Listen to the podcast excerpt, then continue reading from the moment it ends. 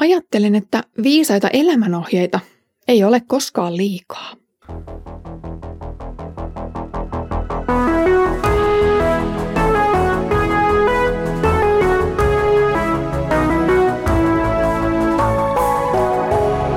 Kirjoitusten pauloissa.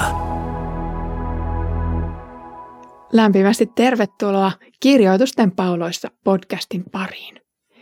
Hiljaisen viikon tauon jälkeen on aika palata jälleen Sakarian kirjan äärelle.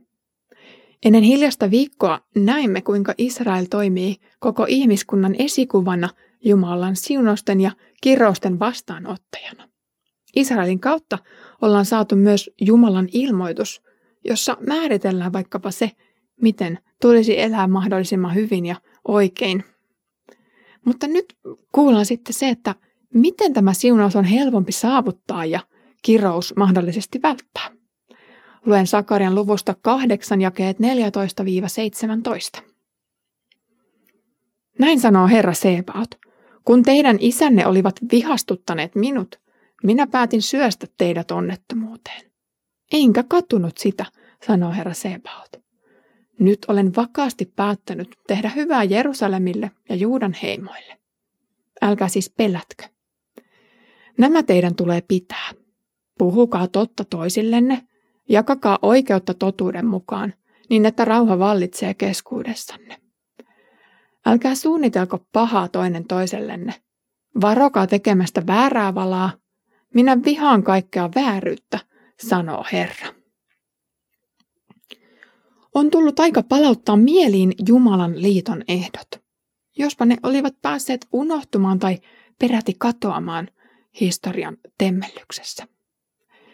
Kuningas Joosian aikaan löydettiin aikoinaan ihan sattumalta temppelin korjausurakan yhteydessä Jumalan laintaulut.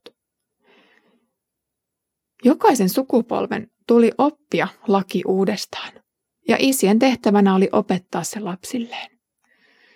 Sakarian profetia muistutti nyt tästä ikiaikaisesta opista ja perinteestä.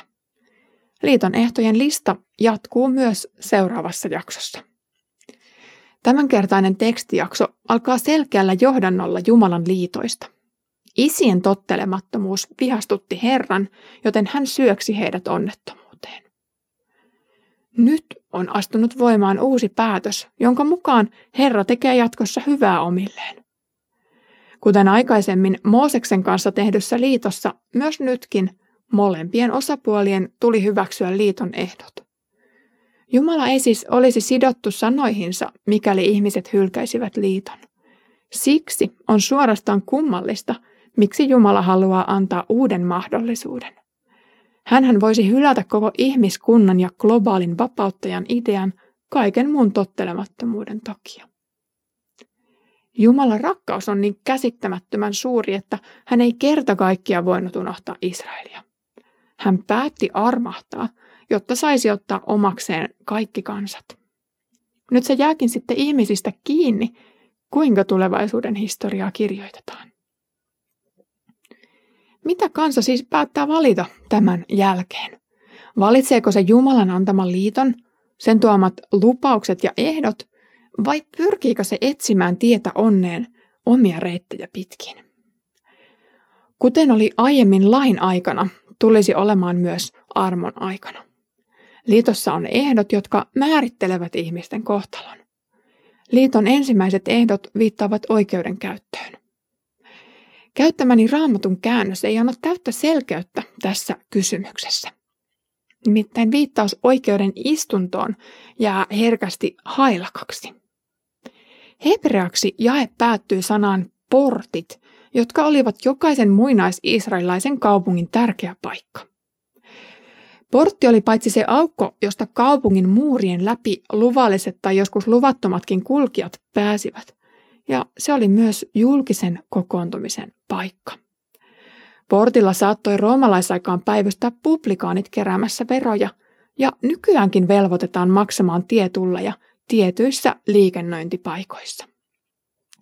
Muun muassa kuningasaikana portilla istui myös kaupungin juridista valtaa pitävät tuomarit.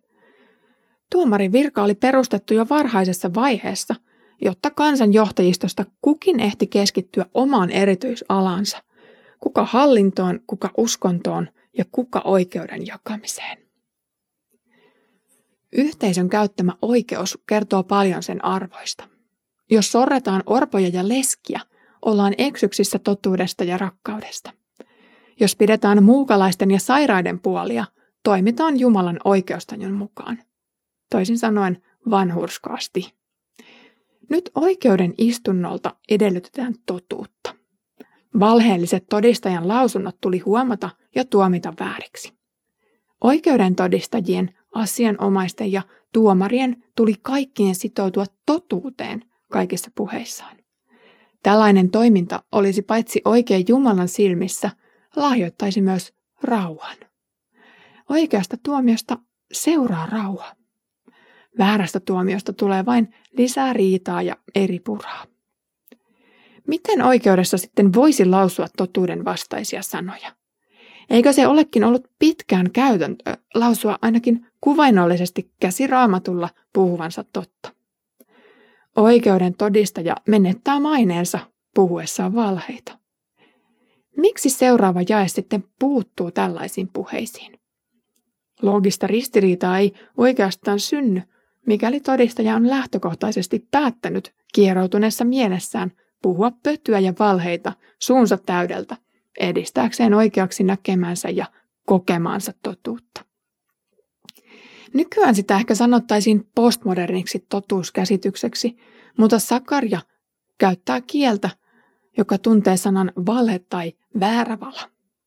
Kukin kansalainen on vapaa puhumaan, mitä sylki suuhun tuo. Jos tuomari sattuu olemaan samanmielinen vääryyden kumartaja ja totuutta karttava, tällainen todistaja ei joudu vastuuseen sanoistaan. Kaikkien ylin tuomari, Herra, näkee sen sijaan valheidenkin taakse.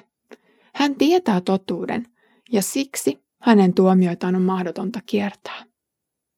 Tekstijakso päättyy Jumalan ilmoitukseen, minä vihaan kaikkea vääryyttä. Niinpä vaikka oma totuuskäsitys tai pahuuden tila olisi millainen tahansa, kannattaa aina etsiä absoluuttista totuutta. Selvä totuuden mittaristo on nyt annettu Jumalan ilmoituksessa, laissa ja profeetoissa. Oli turhaa väittää, etteikö tiennyt, mikä oli totuus. Sen sijaan tuli tarkkailla elämäänsä ja yhteisönsä elämää näiden valossa. Onko poikettu totuudesta ja eletty liiton sanojen vastaisesti?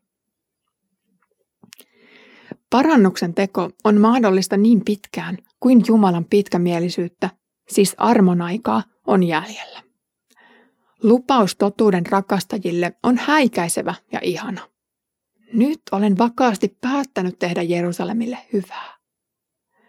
Epäonnistunut voi aloittaa uudelleen, eikä hänen tarvitse pelätä Jumalan vihaa vaan päinvastoin. Hän saa odottaa Jumalan hyvyyttä ja huolenpitoa. Jos aiemmin Jumalan viha oli saanut aikaan täydellisen tuhon, kuinka yltäkylläistä ja ihanaa tulevaisuus saattoikaan olla. Tätä hyvää, kaunista ja turvallista tulevaisuutta luvataan niille, jotka pitäytyvät Jumalan osoittamassa totuudessa. He etsivät lähimmäisen etua, muun muassa oikeuden istunnossa. He eivät mustamaalaa naapuriaan. Ja mikäli tämä naapuri tai sukulainen oli rikkonut lakia, he toivat senkin julkisesti tiettäväksi, jotta väärintekijä saisi rangaistuksensa. Olipa se sitten karanteeni, jalkapuu tai maakuoppa. Oikeuden ja totuuden tulee aina voittaa. Lyhyt maanpäällinen rangaistus ei ole mitään kokonaisen sukukunnan tai kansan tuhoutumisen rinnalla.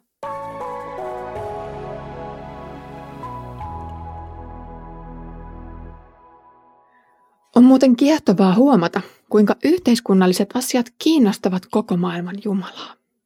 Hän ei ole liian etäällä ruohonjuuritason arjesta, vaan Jumala kaikesta majesteettisuudessaan haluaa olla lähellä jokaista kärsivää ihmistä. Hän ottaa kantaa jokaisen kaupungin oikeustoimiin, jotta yksittäinenkin päätös saisi olla hänen tahtonsa mukainen. Siksi apostolitkin kehottavat kristittyjä rukoilemaan esivallan puolesta ja Jeesus kehottaa kunnioittamaan keisaria. Jeremia sai kehotuksen toimia oman paikkakunnan puolesta. Yhteiskunnallinen vaikuttaminen on osa kristityn kutsumusta kullakin omalla paikallaan vanhempainyhdistyksessä, kunnanvaltuustossa, esirukoilijana tai muissa luottamustoimissa. Lämmin kiitos, kun kuuntelit tämänpäiväisen jakson Kirjoitusten pauloissa podcastia.